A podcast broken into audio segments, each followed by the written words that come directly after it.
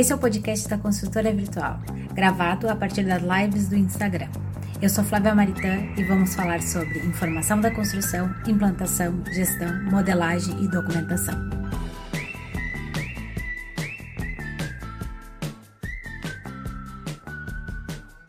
Cícero, bem-vindo aí à nossa live. Chegou a sua vez, né? A gente já tá na. Essa vai ser a 29 live desde que tudo começou. E então agradecer aí por ter aceito o nosso convite, né? Também se não aceitasse, a gente ia fazer tu, tu aceitar de qualquer maneira, então não, não, não tinha o que é, como fugir disso, né? Então, Cícera, a gente começa aí se apresentando para a galera. O pessoal já, já conhecido aí entrando. Galera, boa noite, todo mundo. Obrigada por, tá, por participarem aí. E Cícero, acho que começa se apresentando aí, contando um pouco da tua história para a gente entender é, aonde a ConstruFlow chegou na tua vida e como ela chegou, e depois a gente vai comentando um pouco sobre ela mesmo. Tá, beleza. Então tá. Boa noite, pessoal. Primeiro eu vou agradecer a Flávia por ter sido o 29 pessoa a ser escolhida para a live. Muito obrigado. Considero eu, eu, li toda a lista, tá? Para ver quem é que estava na minha frente. Então, Entendi. agradeço por ser o 29. esperei, esperei. Eu não me convidei, né? eu fiquei não. esperando. Tá, mas vamos combinar que. Vamos, eu gostaria de fazer um adendo. Vamos combinar que tu tá no, na minha lista de lives há muito tempo. E uhum. só que a gente não tá conseguindo encontrar as ideias aí, né? Isso, isso aí. Não, tô brincando. Não, obrigado, obrigado, Flávia. É, fico muito feliz em poder participar. Acompanho desde o início sempre, acho, acho muito válido a ideia. E estou bem feliz, estou bem feliz de estar aqui hoje. Uma sexta-feira, estou bem feliz de estar aqui. Bom, ó, é, sou o Cícero, sou engenheiro civil. E a história, comecei, comecei como... Eu sou filho de construtor, então sempre gostei de obras, sempre minha cabeça que se a gente não for para a obra desde o início, depois fica ia ficar tudo mais difícil, ou seja, indo para a obra ia ter uma facilidade de entendimento de projeto, de conhecimento, gestão de pessoas. Então, essa foi minha formação. É, me formei na URGS em 2009 e segui trabalhando em obra depois disso. Então, estágios em obra, depois fui, continuei sempre em grandes consultoras aqui de Porto Alegre trabalhando e surgiu a oportunidade de, de voltar e trabalhar com meu pai em 2013, 14, 15, os três anos que eu fiquei com ele lá. E aí a ideia de ter que fazer projeto, ter que fazer projeto em CAD, não tinha jeito de eu nem pensar em fazer em CAD. Então comecei a estudar o BIM, já tinha alguma, algumas iniciativas, feito algumas inicia, iniciativas na universidade. E então foi foi mais por essa demanda de começar o projeto. Gostei, achei muito interessante, só vi vi algo que faltava, pesquisava na internet, mas vi algo que faltava que era realmente um modelo executivo ou, ou algo que o engenheiro pudesse uh, visualizar e entender muito melhor. Então a gente foi para essa área é, pela própria internet, isso em 2014 ou 15, eu conheci o Amandio, que é um, foi o meu primeiro sócio, e aí a gente fundou a Projeta BIM. Depois entrou o Rodrigo, entrou o Ricardo, entrou o Rodrigo e depois a gente vendeu uma parte para cima e aí foi alavancando. Então, o que a Projeta BIM fez? Ela se especializou em modelagem e compatibilização de projetos. Apresentar essa modelagem e projetos, a gente precisava fazer algo diferente, porque a gente estava recém entrando no mercado, apesar de estar já com BIM já ser algo diferente, a gente precisava apresentar o nosso trabalho, nossas incompatibilidades de uma maneira diferente. E aí o Rodrigo teve a ideia de pegar o nosso relatório, que era em PDF, um, um relatório que a gente levava, acho que três, quatro dias para fazer, porque o Amandio é bem perfeccionista e como todo bom arquiteto, ele gosta de detalhar e mostrar, um, um apresentar um trabalho bem feito. Então levava, levava um bom tempo para fazer aquele relatório. E o Rodrigo, como um bom engenheiro, queria uma coisa mais dinâmica, mais rápida, não tão bonita. A gente criou o nosso, nosso primeiro portal que se chamava Compat Web. Então, uhum. o cliente entrava no, no Compat Web, tinha uma lista, era simplesmente um site com uma lista de apontamentos, ele clicava, tinha umas imagens, e ali ele ficava. O Rodrigo tá entrou aí. E ele ficava visualizando uh, os apontamentos. E aí a gente uhum. ia para a reunião e resolvia. Só que ainda faltava um detalhe para a gente, que era um visual mais bonito. Então, era o amante ficando bravo com a gente que o visual ainda não era bom e uma comunicação. Então, a gente resolveu uhum. criar o BIMWeb, que foi a evolução do Compat Web, que já era uma plataforma onde a gente sim tinha uma interação com o cliente, uma comunicação, apresentava filtros muito melhores. E aí a gente foi desenvolvendo ela, foi melhorando ela para uso interno. Então sempre foi para uso interno, foi para apresentar os nossos trabalhos, foi para os clientes utilizarem. E chegou determinado momento que a gente, algumas pessoas começaram a pedir para a gente comercializar ou para utilizar nas suas obras. Nem é óbvio uhum. que as uhum. pessoas não pediam para comercializar, né? Elas pediam só para usar. E em determinado momento a gente chegou à conclusão que poderia transformar ela em empresa e aí sim começar a aumentar as funcionalidades, porque a gente estava ficando para trás em relação aos, aos principais concorrentes, né? Concorrentes não, porque não eram concorrentes, mas as principais plataformas, BIM 360, uhum. BIM Collab. Então a gente resolveu ir para esse lado de transformar a empresa e hoje se chama ConstruFlow. Então é, seguimos com basicamente com os mesmos sócios, só hoje foi desvinculada do serviço da Projeta BIM. Então a Projeta BIM uhum. é um uhum. cliente da ConstruFlow. Legal. Então, essa, Não, essa história é, essa história é muito legal de, de saber, porque, na verdade, a, as grandes coisas, entre aspas, elas surgem de problemas, né? Então, a gente já, já ouve essas histórias, já encontra os cases de grandes empresas que surgiram porque tu queria fazer tal coisa para resolver um problema interno e isso depois se desenvolveu em um produto, né? Que hoje, no caso, é a ConstruFlow, né? É, eu me lembro lá no início, quando a gente se conheceu, vocês ainda não tinham a plataforma. É, eram maravilhosos aqueles PDFs de compatibilização, né? E a gente trabalhou junto no, no DotBeam e tudo isso. Uh, foi, uma, foi uma ferramenta muito importante, né? É, eu confesso, eu, eu faço projeto executivo e eu Uh, também tenho esses relatórios via Word, via Excel, via Sim. PowerPoint, porque é uma maneira que tu encontra de capturar uma tela, indicar o que tu quer e comunicar, né? Só que aí falta o debate daquilo, né? Porque aquilo começa Isso. a rolar na, num e-mail, começa a rolar numa reunião, rola numa ata, rola. E aí as coisas não começam a encontrar um, um único lugar, né? Eu acho que esse é o, é, é o grande gargalo. Cícero, eu queria que tu apresentasse para nós, é, porque assim, depois de todos esses anos sendo Compat Web, sendo PDF, sendo Compat Web, sendo BIM Web e agora ConstruFlow, vocês armazenaram ou coletaram uh, dados, né, que Sim. comprovassem é, a, a real, uh, o real valor de, dessa plataforma, né? E por que investir Isso. nisso aí.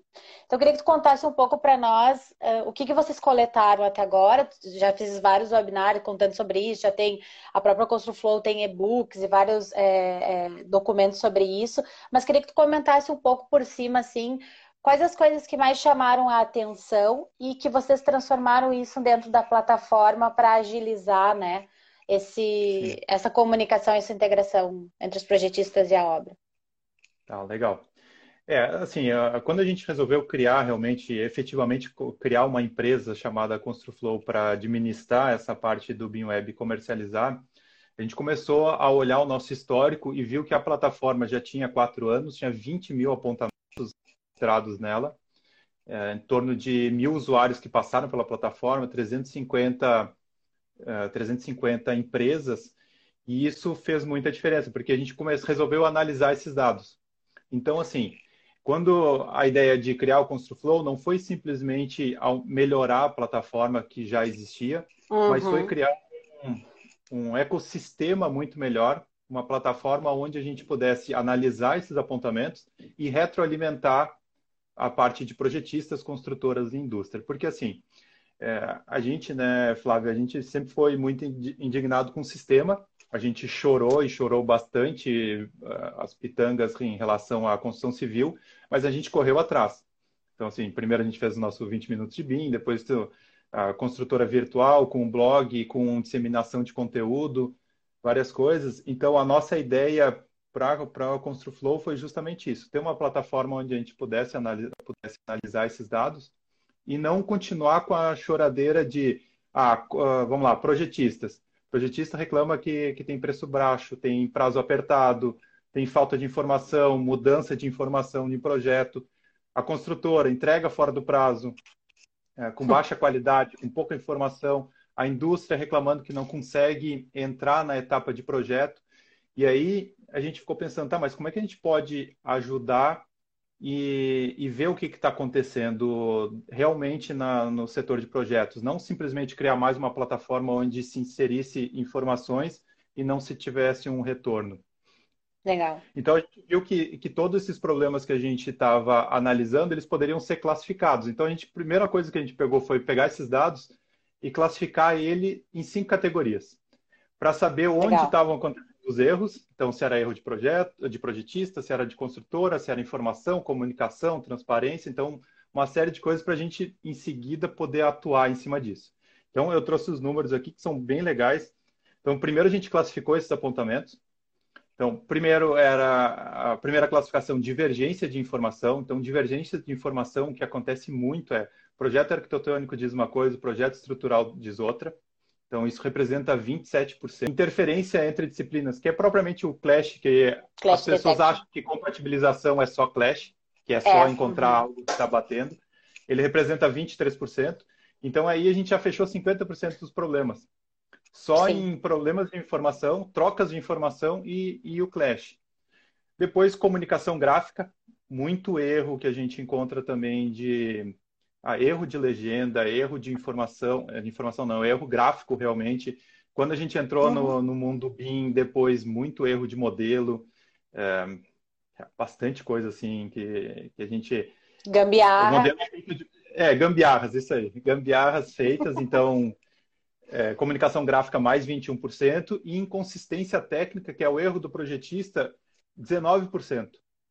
E aí, para fechar o 100%, tem mais a, a, um serviço que a Projeta BIM faz também durante a compatibilização, que é dar dicas. Então, dicas de, de, de projeto, como resolver. melhoria, uhum. como resolver aquilo. Então, representa 10%. Então, a gente tem, com essa separação, a gente consegue fazer algumas perguntas assim. Então, é, quais as disciplinas que cometem mais erros de divergência de informação? Bom, analisando uhum. isso, a gente conseguiu ver que divergência de informação disparado é entre arquitetura e estrutura. Então, por que quando a gente começa um projeto, a gente já não começa com esse viés de, olha, ataca o que está ruim. estrutura. É, cuidem as versões. Ah, o estrutural está tá trabalhando, vai trabalhar na versão 10 e a arquitetura está na versão 19. Então, isso são coisas que, como eu, eu como eu estava lá falando lá no início, que a gente chorava, que sabia que acontecia, mas a gente não sabia a porcentagem disso. Uhum, e quando a gente uhum. começa a trabalhar com dados, a gente começa a entender que sim, é agora a gente vai parar, eu não vou me preocupar com a caixa d'água, com a piscina, com nada, e eu vou simplesmente cuidar da versão da arquitetura e isso começa, começa a partir de dados, a gente começa a ver mais outras perguntas. Então, segundo, que é a parte de clash. Quais são os maiores clashes que a gente encontra? É entre estrutura e hidráulica. É a furação. Então, assim, como é que a gente vai ficar se preocupando com detalhes de acabamentos de arquitetura ou detalhes de elétrica se a gente sabe que a gente erra na estrutura e na hidráulica? E por que a gente ainda demora para contratar a furação? Ou pior ainda, por que a gente não define quem vai fazer a furação? Que isso é um grande gargalo para a gente, né? Assim, ah, quem é que faz furação? Não, quem faz furação é estrutural. Tá, mas é quem tem projeto é hidráulica. É elétrica. Ah, mas tem caimento. Então ele que tem que me passar. Tá, mas ele me passa uma planta, ele me passa uma planta, ele me passa um modelo, ele já fura o modelo, ele já não fura. Então, assim, é esse nível de discussão que a gente está propondo dentro desses dados e dentro do ConstruFlow. Então, resumindo, o ConstruFlow não vai ser uma plataforma onde a gente vai imputar simplesmente apontamentos e discutir esses apontamentos, mas vai ser uma plataforma onde a gente vai ter dados e a gente vai ter uma retroalimentação para justamente diminuir esse número de erros. Então, essa uhum. é a uhum. principal ideia. Mas de que maneira uhum. a gente uhum. vai fazer? Vai fazer com conteúdo, que nem a gente está fazendo agora um webinar, vai fazer um, um, uma live, fazer uma live específica falando sobre furação, vai fazer, vai produzir muita parte também de a parte da indústria, ou seja, a gente vai avisar a indústria onde estão ocorrendo aqueles erros, uhum, para quem sabe uhum. a indústria poder fomentar uma no, um novo produto ou avisar o pessoal, ó, oh, pessoal, existe esse produto já, está aqui, então por que não usar esse produto? Uhum, Mas isso uhum. lá na etapa de projeto, daí a gente não está falando lá na etapa inicial, lá na de etapa de obra, onde a indústria acaba entrando. Sim. O, o, mais interessante disso, agora eu comecei a, a, pensar numa coisa que, na verdade, assim, isso independe do processo que tu está usando. Se tu está usando CAD, se tu está usando BIM, independe disso. Porque sim, isso é conhecimento. Sim. Na verdade, isso também é experiência, né? É, porque o que, o, que, o que, que acontece no mercado? É, tem uma, uma gama de projetistas mais tradicionais, mais antigos, né? Entre aspas, assim, e tem uma certa experiência e já tem essa cancha, entre aspas, né? No sentido assim, eu já sei que a furação dá ruim com não sei o quê. Eu já sei que Sim. tal coisa não sei o que com não sei o quê. Tá vindo uma leva também é, de novos projetistas, de novas pessoas, de troca de pessoas em obra, de uma, é, né, de, um, de profissionais novos que talvez não tenham essa experiência e eles vão demorar um tempo para para realmente pegar, Sim. né? E eu acho que esses Sim. dados vão fazer muita diferença, porque uma coisa é eu rodar um clash automático e dizer que tudo é, é problema. E outra Sim. coisa é eu ter uma diretriz que vai me dizer, eu vou rodar isso versus isso. E não vou dizer Sim. tudo que bater é clash, né? Então, sim, sim. esse é um caminho muito interessante. Independente da, da, da ferramenta que eu estou usando, se é BIM, se é CAD, se é o que que é, né? É, porque sim. projeto é projeto, né? Vamos combinar que, que isso daí não é um erro que aconteceu no CAD, não é um erro que aconteceu no papel, não é um erro que aconteceu no BIM, é um erro que sempre aconteceu. Sim, ninguém tinha dados, né, na verdade. Sempre aconteceu. É, sempre aconteceu, uh, as pessoas até imaginavam onde estavam os problemas, mas assim, é muito difícil tu discutir sem dados, né? Quando tu tem dados... Sim. Esses dias, a gente estava tava lá na Projeta BIM discutindo um projeto e estava aquela velha discussão que a gente vai fazer agora. Bom, vamos, a obra está começando, a obra vai concretar, vamos atrás da furação porque é o que vai impactar e vai impactar não só em relação a números de apontamentos, também a gente tem que dar pesos para esses apontamentos, ou seja, uma furação esquecida hidráulica requer um equipamento caro, que é um equipamento com uma ponta de diamante, fura, fura estrutura, posso furar, furar eletroduto, eu vou furar armação, eu vou formar, furar uma armadura. Então, assim, eu começo já a perder a ganho, a carga da estrutura, eu já vou ter outros problemas, porque a gente simplesmente negligenciou um projeto que é muito básico para nós, que é o de furação. Ou pelo menos o erro de comunicação de quem vai fazer, vai, quem vai resolver esses problemas de furação. Então, a gente está tá propondo justamente isso. É, a ideia da plataforma vai muito de, de achar alternativas. Então, por que a gente não pensa em conversar com o mercado de estruturas para, no modelo BIM, ele já pintar de vermelho as áreas que ele diz que não pode ser furadas. Então, assim, uhum. acontece muito, acontece muito um erro técnico que para a maioria das pessoas é grotesco, mas para quem está tá começando tá, tá começando a carreira ou nunca se deu conta disso, é, é furação de, de, pilar, ou seja, a gente já pegou lá no escritório várias vezes um, um pilar quase furado de ponta a ponta na, na, na, largura dele com instalação elétrica. A gente perguntou, a gente reclamou com o projetista e disse, ah, não sabia que não podia furar um pilar. Tá, isso é uma deficiência técnica, mas isso acontece em vários. Por que a gente já não bota um alerta? Porque o modelo BIM já não está pintado de vermelho no terço médio da viga. Então tem, tem várias coisas assim que podem ser uhum. evitadas a partir disso, né? Sim, então, sim. Não, isso é muito legal. Né?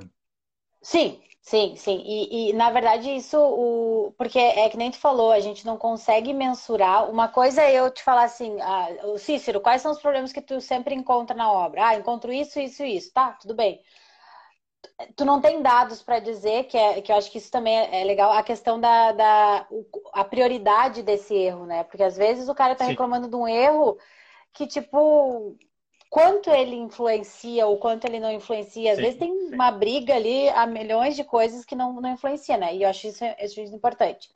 Cícero, eu queria que tu contasse também um pouco, uh, basicamente assim, contando para nós, como funciona o ConstruFlow. Tá? O que, que, eu tenho que fazer? Eu sou projetista, eu sou construtora, eu, eu tenho uma equipe de projetos. É, como que funciona a plataforma em si, contando de uma forma didática? Eu tenho que acessar via o Sim. quê? Eu tenho que fazer, baixar, eu tenho... Conta aí para nós mais ou menos como é que funciona ali dentro. Tá, legal. É, hoje é mais fácil entrar no site construflow.com.br, daí vai ser direcionado, tem um videozinho explicativo ali de, da ideia como um todo bem legal. E a gente está, apesar da plataforma rodar já há quatro anos, ela, ela, ela sempre foi uma plataforma interna, né? A gente nunca pensou, a gente nunca pensou nela como, como plataforma externa. Então, hoje, dentro do nosso roadmap, ainda tem dois a três meses que o Rodrigo está refatorando o produto, ou seja, a gente está transformando esse produto para ser um produto comerciável e, e, quando a pessoa entrar com login e senha, ela já ter várias funções preparadas. Então, é esse estágio é, que a gente está. A gente está distribuindo ela gratuitamente até o fim do ano. Então, depois, na virada do ano, vai ter uma cobrança. E essa distribuição é, com um certo cuidado. Então, a gente quer que o maior número de pessoas já comecem a usar. Então, ele pode se inscrever lá pelo site construflow.com.br, vai entrar, vai acessar. Aí, no canto embaixo direito, vai ter para fazer um pedido para criar uma obra, criar ah. usuários, e aí ela já pode, ela já tem direito a uma obra. Então, uma obra gratuita para ela distribuir. Então, vai tá. Uma um... pessoa do projeto faria isso, entraria, acessaria, criaria isso. a obra e adicionaria os convidados para esse para essa sala dessa obra. Tá. Isso aí. Então, a partir disso, vai ser é, usuários é, limitados. Isso é bem interessante. Vou só fazer um parênteses. Mesmo depois da cobrança, a gente vai fazer uma cobrança onde o, a construtora compra a mensalidade, aluga o portal e vai ser sempre usuários ilimitados, independente do plano, porque o que a gente quer é entender o comportamento de cada pessoa que está ali dentro. Então, assim, uhum. quem é o coordenador, quem é coordenador daquela obra, quem é, é compatibilizador, quem é estagiário, quem é analista, para a gente entender o que cada um faz e uhum. o que cada um insere de informações para a gente poder fazer aquela retroalimentação que a gente estava falando lá no início. Então, eu uhum. sabendo o comportamento de cada um, eu sei como retroalimentar a pessoa e também fica muito mais fácil para ter uma rastreabilidade de informações. Então não fica aquela com contato@projetabim.com.br, tu não sabe quem inseriu informação, tu não sabe quem fez comentário, então fica uma uhum. coisa muito impessoal. Então a nossa dentro do ConstruFlow vai ser 100% liberado a questão de usuários. Usuários. E de obras? E de obras vão ser planos. Vão ser planos. Tá. Então, assim. Legal. O, tem o, vai ter o plano construtora, isso a partir de janeiro. Vai ter o plano construtora, tá. onde ela vai pagar e ela vai convidar gratuitamente uh, os projetistas. E vai ter o plano da própria, do próprio projetista, onde ele vai comprar uma mensalidade, e aí vão ser valores muito abaixo realmente do que a gente está operando no mercado hoje, que existe no mercado. Uhum. Para as pessoas poderem fazer a gestão interna do escritório. Então, assim, Legal. a construtora não contratou nada, não existe nenhuma plataforma, mas o projetista tem dentro do escritório dele, com pacotes bem acessíveis mesmo. A gente está falando assim de 70 reais por mês para cinco obras. Para ele fazer Legal. essa gestão interna e fazer a compatibilização, a gestão de comunicação e apresentar para o cliente dele um, pro, um, projeto muito mais qualificado e até um resultado uhum. do que ele fez. Porque uhum. a gente sabe bem, né, Flávia? Tu trabalhou muito mais no, no setor de projetos que eu, que às vezes a construtora não vê o que a gente está fazendo, né? Então, assim, no momento que a gente está trabalhando internamente, está registrando o que está acontecendo, é, um é, uma forma também de apresentar para a construtora dizendo, olha, eu não fiquei parado, não estava sentado aqui esperando tu me passar alguma informação. Sim. Eu estava fazendo isso, isso, isso, tanto é que está aqui um relatório dizendo o que eu estava fazendo. Uhum. É. Isso tem uma relação, Cícero, com, com a questão de que a gente sempre, o setor de projeto, sempre entregou ou sempre foi uh, cobrado por entregas por pranchas. E isso é um Sim. grande problema que agora mudou quando eu estou falando em modelos. Porque muitas vezes eu não tenho uma prancha para entregar, mas eu tenho um modelo muito mais bem resolvido, né? Uma planta, entre aspas, Sim. muito mais bem resolvida do que aquela planta que eu entregava antes. É, sim, só que sim. por trás de tudo isso, por trás de todo esse trabalho, dessa checagem, dessa, de, desses apontamentos que a gente chama, né? De saber o que está faltando, falta uma definição, por que, que eu não fiz isso, ou por que, que eu não, não coloquei aquilo, é que às vezes a, a construtora ou o próprio cliente, não precisa ser necessariamente uma construtora, não está enxergando o quanto eu estou trabalhando naquilo Sim. E que às vezes uma definição deles, uma pendência deles, por exemplo, é uma coisa que está me travando para continuar. E aí eles, Sim. né? E daqui a pouco muitas vezes o setor de projeto fica ali, ah, mas não me entregou ainda. Sim, mas tu não me respondeu né? Sim, então sim. É, não tem esse, essa, essa, troca, né?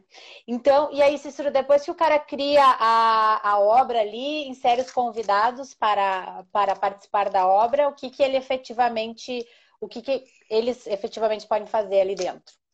Bom, ele já, ele já pode começar a partir de compatibilização dele. Então, assim, a plataforma ela é muito simples, inserir um apontamento que a gente chama, então, ele está trabalhando em CAD, ele está trabalhando em BIM, ele vai lá, dá um print na tela, insere um apontamento e ele já está ali.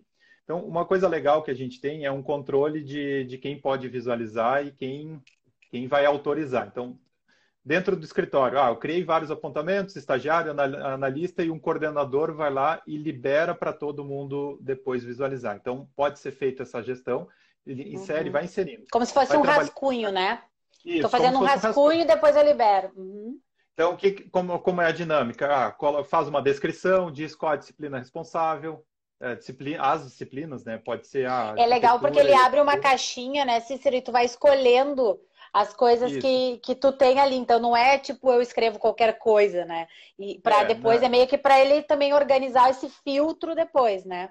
Isso, isso. Então é bem facilitado, faz a escreve, eh, faz uma descrição, diz qual a disciplina, diz qual a prioridade e que data que quer que aquele, aquele apontamento se resolva. Uhum. Ele, ele vai para a plataforma, ele autoriza que todo mundo veja, então todo mundo que ele cadastrou já está vendo, e aí começa a comunicação. Como é cada apontamento é, é separado, eu posso fazer uma comunicação, então bem na lateral direita ali vai ter um chat, e ele vai, vai conversando e resolvendo aquele apontamento, aquele problema a partir daquele chat com todo mundo, é, sem ficar mandando arquivo pelo WhatsApp, sem ficar mandando. É por ali, a comunicação é por ali para ficar um registro. Por que a gente acha um, o registro muito importante realmente? São dois motivos. Um, para, durante a etapa de projetos, ter uma rastreabilidade do que está acontecendo, e para o coitado do engenheiro lá da obra não achar que aquela, aquele detalhe no projeto tenha sido bobagem, que é o que acontece bastante, como eu já fui engenheiro de obra, eu sei, eu fazia isso, xingava o projetista dizendo para que ele fez isso. É, eu vou fazer do meu jeito, eu sou bem melhor, né? Óbvio, sou engenheiro da obra, a obra é minha, eu vou fazer da minha maneira.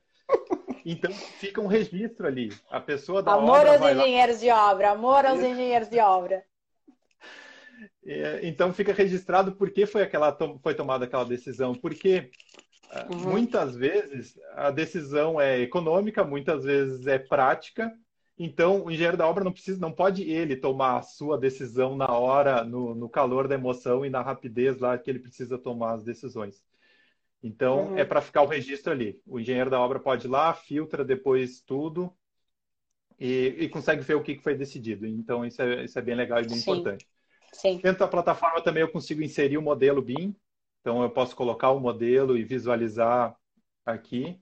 Ó, tem gente de obra reclamando aí que tem. Tem gente de obra aí. A gente gosta de gente de obra. O Cícero de obra, eu sou de projeto. e consigo colocar um modelo BIM e tem um dashboard de, de resultado, que aí a Thaís vai ficar feliz, porque para um coordenador, o coordenador conseguir acompanhar.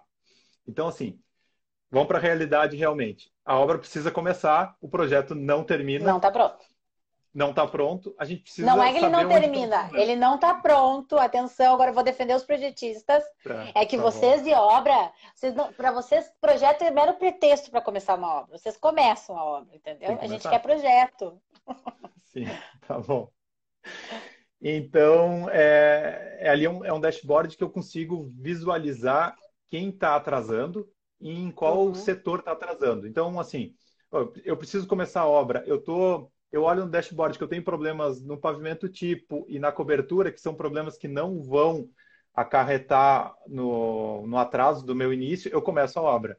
Da mesma maneira que eu entro num dashboard e vejo ali que tem ainda 12 problemas de fundação, mais 25 problemas no térreo, não, não tenho condições. Então, Sim. é uma são dashboards de tomada de decisão justamente para isso. Não, isso é muito legal ele, ele filtrar, né, por, por pavimento, por disciplina, assim, né? Na verdade é básico, Sim. né? Mas é, é onde tu vai atacar a obra, né? Porque, tipo, tu não Sim. vai começar. É, é, que nem eu sempre falo, né? As pessoas elas ficam gastando, gastando, gastando um tempo. Claro que eu sei que tem uma questão comercial e, e tudo isso no tipo, e eles vão esquecendo os outros pavimentos, né? Mas eu nunca vi uma obra ser macaqueada e começada lá pelo pavimento tipo, sem ter nenhuma preocupação com o pavimento térreo e nada, entendeu? Então, assim, é, é muito legal tu, tu ver isso, porque às vezes tu, tu fica. Os caras ficam 300 milhões de anos no pavimento tipo, não tô, não tô desmerecendo o pavimento tipo, tá? É porque eu Sim. sei que tem uma análise comercial, tem uma questão de venda, de tudo ali. Mas tem que ter o envolvimento dos outros pavimentos, porque senão, né, tu vai começar por baixo. Não tem como Sim. começar uma obra diferente disso. E os problemas, Sim. quando tu chegar lá em cima, tu vai, tu vai ter que voltar, porque os problemas vão estar lá embaixo, né? Ainda. Sim. Então, Sim. isso é uma coisa bem, bem, bem interessante de ter esse filtro, essa análise, né, por pavimento, Sim. por disciplina, né? Porque senão Sim. é sempre aquela história do, do gesseiro bota no pintor, né? É porque o cara da pintura não veio aqui, que o gesseiro não sei o que, o ceramista não sei o que. É sempre um dando da desculpa do outro né? Então, os projetistas também fazem isso, tá? Eles se colocam, não, porque é arquitetura, Sim. porque é hidro. Então, eu acho isso muito, muito, muito, muito bom mesmo, né? Então, Sim. eu acho que, que é legal isso. É, então, essa, essa é a plataforma já existente. É a plataforma já existente que hoje ela está rodando assim, é, por por algumas limitações, a gente precisa que a pessoa ainda faça esse cadastro, espere ali uns minutos do nosso, do nosso suporte Augusto criar a obra, fazer tudo certinho, porque a gente está trabalhando na melhoria da plataforma. Então, assim, o que vem pela frente de melhoria? Essa é a nossa empolgação. A plataforma já é muito boa, o resultado que a gente tem, os 20 mil apontamentos já são muito bons, uhum. mas a gente está muito empolgado com o que vem pela frente eh, nos próximos meses. Então, assim, coisas muito legais que, que já existem nas outras plataformas, da plugin para o Revit, para o ArchiCAD, para o SketchUp, para as pessoas já dentro do próprio ambiente de projeto, para AutoQI, conversei com a Michelle esses dias, Legal. o pessoal da AutoQI, TQS, a gente quer criar uma gama muito grande para justamente estar tá no ambiente de projeto, já consegue inserir um apontamento direto ali, já consegue fazer tudo ali, para não ficar saindo do ambiente. Então, Isso é uma coisa que vai, vai mudar a nossa vida, Cícero. É, ajuda, ajuda bastante. Um link com um repositório de arquivos, então a gente está ainda numa decisão se uh, faz o próprio repositório. A princípio a gente vai fazer um repositório bem básico, mas a ideia é linkar com repositórios existentes. Então, Legal. Uh, Construcode, uh, Autodoc, as coisas uh, desse nível. Então, isso uhum. vai ficar bem legal, porque eu vou estar tá no ambiente do apontamento, eu vou eu vou ter o link do projeto, já vou clicar no projeto e eu vou abrir aquele projeto, já facilita, porque Sim. hoje hoje a grande desculpa dos projetistas realmente não, não é desculpa, porque é chato mesmo, né? Tu tem uma lista de Excel, tu tem que ir atrás do projeto, é uma chatice, então o que a gente quer é facilitar, dar um dinamismo maior. Então uhum. essa e uma gestão muito legal que a gente chama de gestão corporativa. O Rodrigo está trabalhando muito forte nisso. É muito legal mesmo de eu poder escolher o que cada usuário meu vai fazer dentro da plataforma. Então, com uma facilidade muito grande. Ah, se eu quero escrever um rascunho direcionado para ti, Flávia, eu consigo direcionar. Legal. A gente está fazendo um trabalho com a indústria que vai ser sensacional. o Theo está chorando, está chamando fazer um trabalho com a indústria onde eu posso, como projetista, chamar a indústria para tirar uma dúvida minha e a, a uhum. indústria vai entrar diretamente naquele apontamento para me ajudar na solução. Então, legal, é legal. Tá nos empolgando bastante.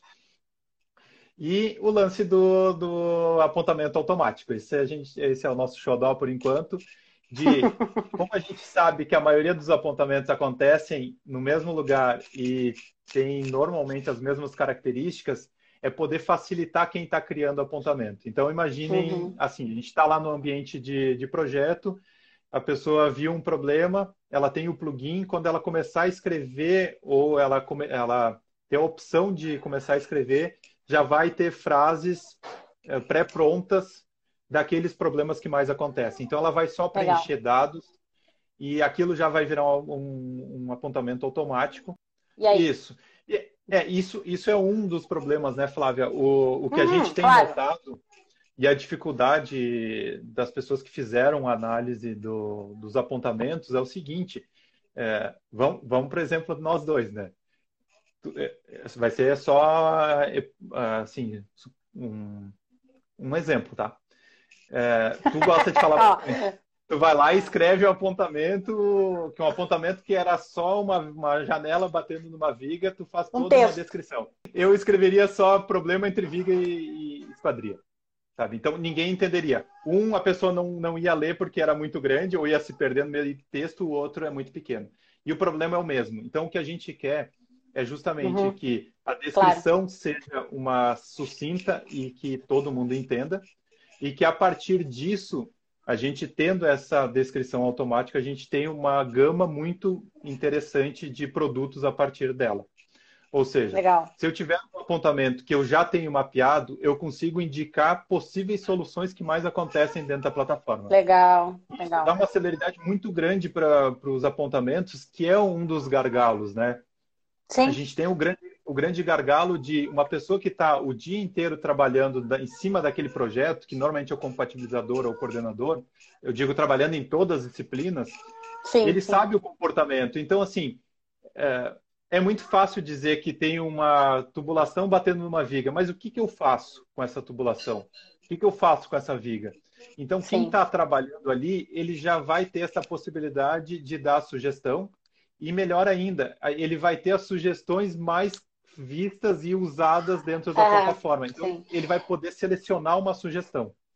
Sim, e, e acho que isso tá, isso aí é aquela famosa pergunta, ah, mas como é que a gente fez lá no tal projeto, né?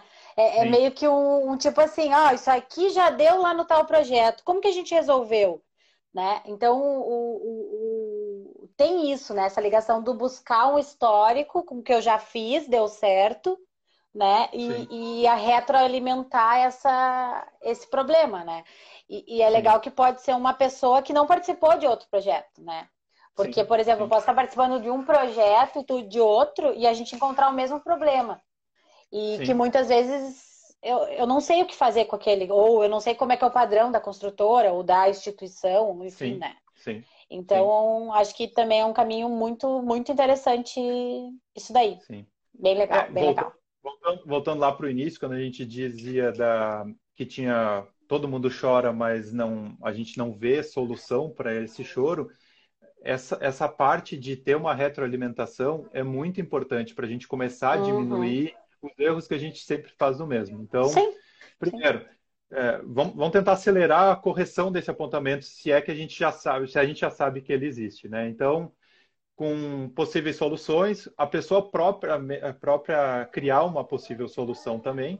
Então, vai uhum. ter soluções vindas da plataforma e ela criar, e vai ter um legal. link da indústria dizendo como a indústria resolveria aquele problema a partir do produto dela.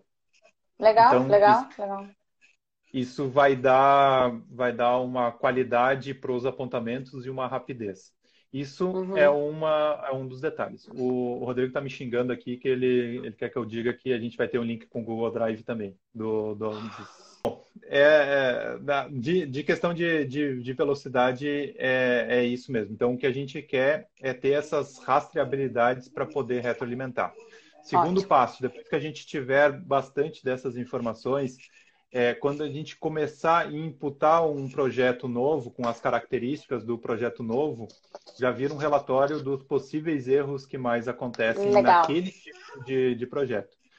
Então, vamos pensar assim, um padrão uh, bem usual que tem em Porto Alegre. Um prédio de 8 mil metros quadrados, sem subsolo, com rampa na direita, salão de festa na esquerda e a circulação no centro. A gente já sabe onde acontecem os problemas nesse tipo de prédio. Mesmo que o prédio seja 12 mil metros quadrados, 14, é... o fato da gente saber que os problemas tá, estão no embasamento, estão no térreo, A gente sabe onde acontece, então já pode começar a indicar o, onde são os possíveis problemas. Então, isso vai ser um grande diferencial. A partir disso, a gente quer ver também a questão da transparência. Então, reclamações eh, principais de construtoras e projetistas. Transparência. Cadê a informação? Eh, quem demorou para dar informação? Por que demorou para dar informação? Então, registrar isso. A gente não quer botar o dedo na ferida e nem apontar o... Eh, na verdade, a gente quer botar o dedo na ferida. A gente não quer apontar o dedo para quem está errando. A gente quer uhum. parar de errar. Ou seja, Sim. se a construtora demora para contratar um elevador, e a gente sabe que uma demora de uma contratação do elevador implica num, em algumas mudanças no estrutural, que às vezes é tamanho de caixa de, de elevador, às vezes é uma viga de suporte lá em cima, que cada fábrica tem um tipo de viga, que seja o tamanho da porta, da, da largura da porta, a altura da viga, que acontece muito, a altura da viga de entrada. Então, assim, se demorar essa contratação, porque financeiramente é interessante para a construtora para ter o, o, desembolso mais tardio, porque as, porque as empresas de elevador cobram logo em seguida esse valor.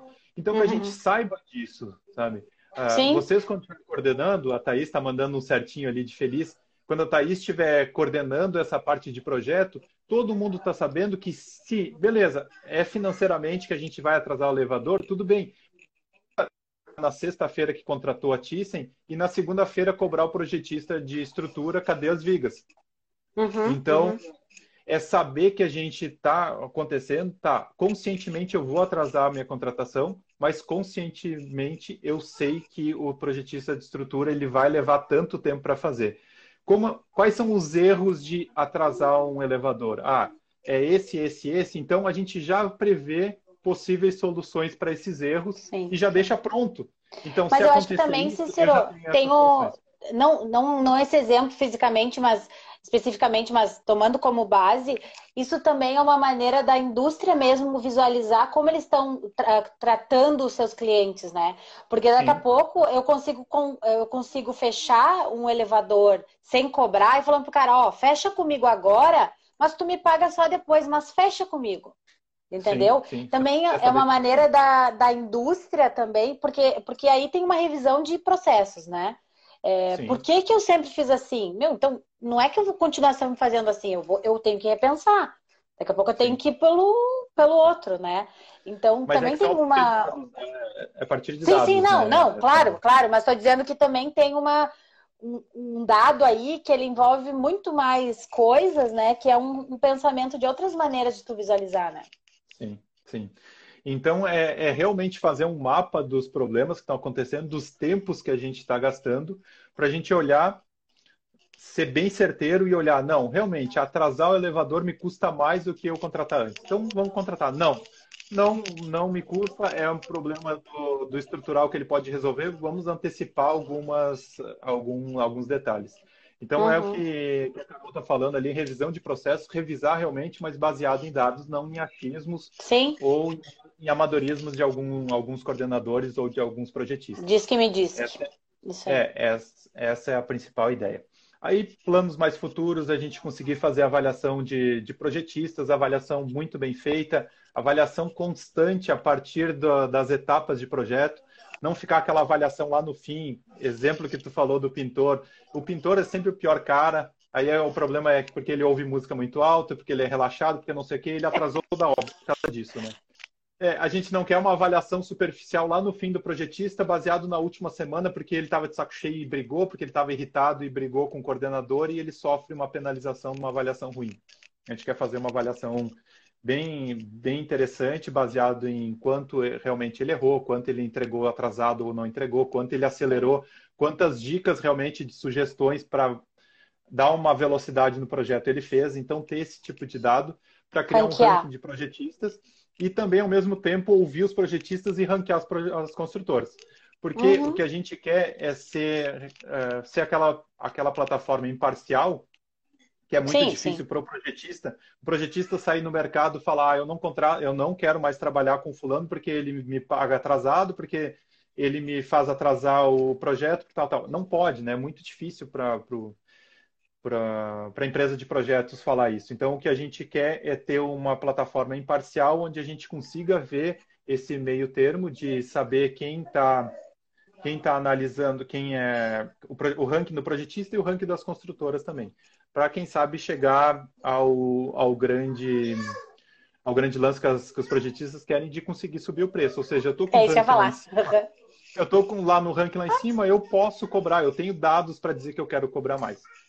É, e aí tem mais algumas coisinhas legais assim de selo, ou seja, selo ConstruFlow, de cursos que a gente teve, selos da ah, de várias empresas assim de empresas já de industrialização, ou seja, ah, aquele projetista tem ele é apto a fazer um projeto e já ir direto para uma certa indústria, que seja para a questão de kits da Ambra, que seja para para Gerdau e direto para as máquinas de uhum, corte e dobra. Então, fabricação, então. a gente está pensando, é, para Paulus e para Blocos, então, uma série de coisas assim que a gente está pensando. Legal, legal. Acho que é muito legal. Cícero, vamos só responder umas perguntas aqui, porque vamos sabe lá. como é que é. O pessoal, é, é, como eu falo muito, né? É, a gente Sim. faltam 10 minutos, tá? tá é, o Diogo. Eu, per... eu tenho que dar um oi para várias pessoas aqui antes. Tá, então vai. vai. Encher o saco também.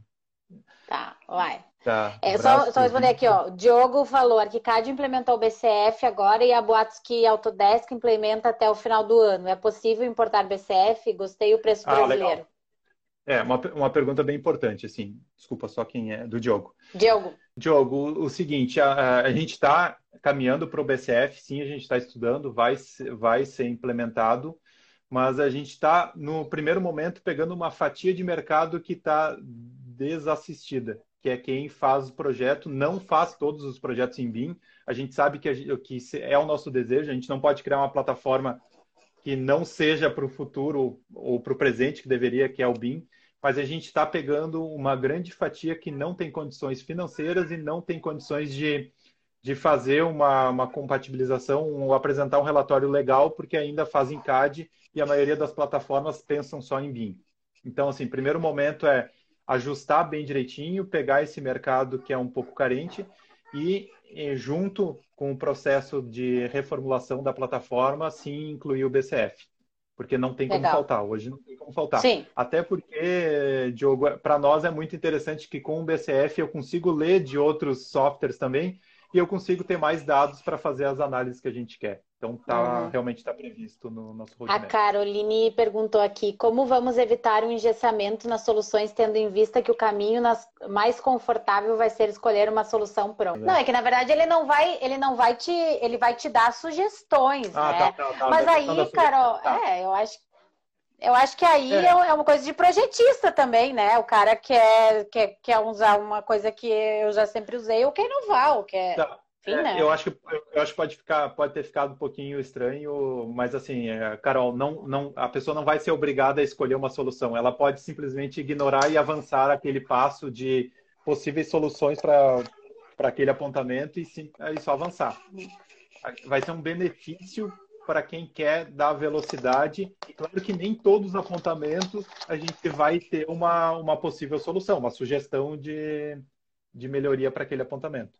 É. Eu acho que isso também está relacionado que eu sempre falo sobre o, o BIM, o Revit, o ArchiCAD, ele não faz nada automático, entendeu? Por exemplo, eu gero um corte, ele tá, ele levanta o corte. Mas se eu não for profissional suficiente ou experiente ou for lá checar, eu posso ter coisa errada.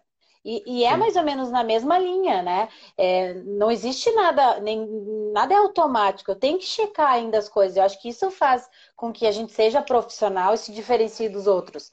Mesmo que eu, que eu automatize muita coisa, eu tenho que checar ainda essa automatização, né? Sim, eu tenho que verificar, sim. tenho que validar. Então, eu acho que entra um pouco nisso também, né, Cícero? Acho que sim, tem essa, essa questão do, do profissional que está por trás disso, né? Claro, e aí, claro.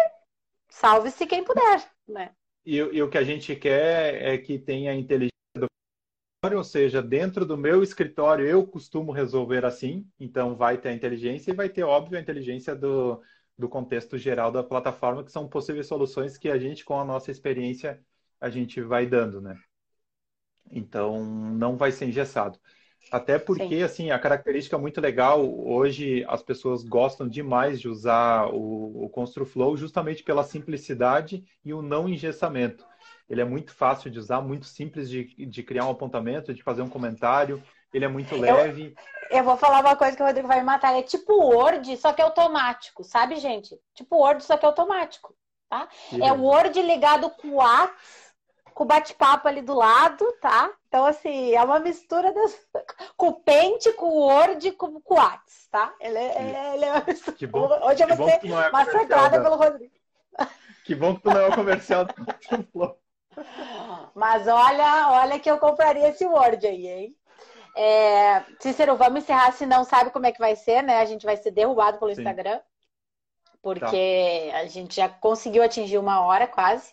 Queria só que tu desse as considerações finais aí. Temos. Tu vai... Eu vou te dar três minutos para ti e dois para mim, tá? Então vai. Tá. Não, eu vou ser, vou ser bem breve. Só agradecer sei que vai ficar gravado e tomara que bastante gente ouça. Nos procurem em construflow.com.br. Lá tem todas as instruções. Vai ser uma evolução muito rápida da plataforma, uma distribuição que a gente quer, uma distribuição bem legal e que, que seja uma plataforma acessível. Né? O acessível é, são duas coisas de acessível. Acessível onde as pessoas consigam trabalhar muito fácil e muito rápido nela e acessível financeiramente também, porque a gente precisa entrar principalmente nessa parte de, de comunicação, melhoria na comunicação e transparência na parte de projetos. E transparência a gente só vai conseguir tendo dados, dados. e mostrando esses dados para todo mundo. Então, legal. em resumo, é isso. Agradecer legal, legal. o convite. Tá, tu não queria tá mandar abraços aí para a galera? Tem mais um minuto. Ah, tem... eu, só, eu só vou mandar para quem está online, então. Ó, Marília, tá. obrigado por ficar. Fernando, que nos ajudou um monte. Emílio, Milene, Vargas. Olha, a Milene falou que ela compra de mim, mas não compra de ti, ó. Viu? Já pode me contratar, eu posso ser o marketing da Construflow, hein? Bastante gente. Agradecer a todo mundo que, que assistiu.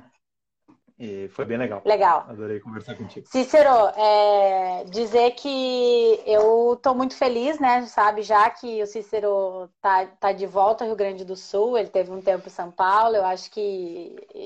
Na verdade, ele sempre quis ser como fui, né? Então eu fui para São Paulo, ele quis ir para São Paulo também, se profissionalizada. Aí eu voltei, ele falou: não, depois que ela foi, ela voltou.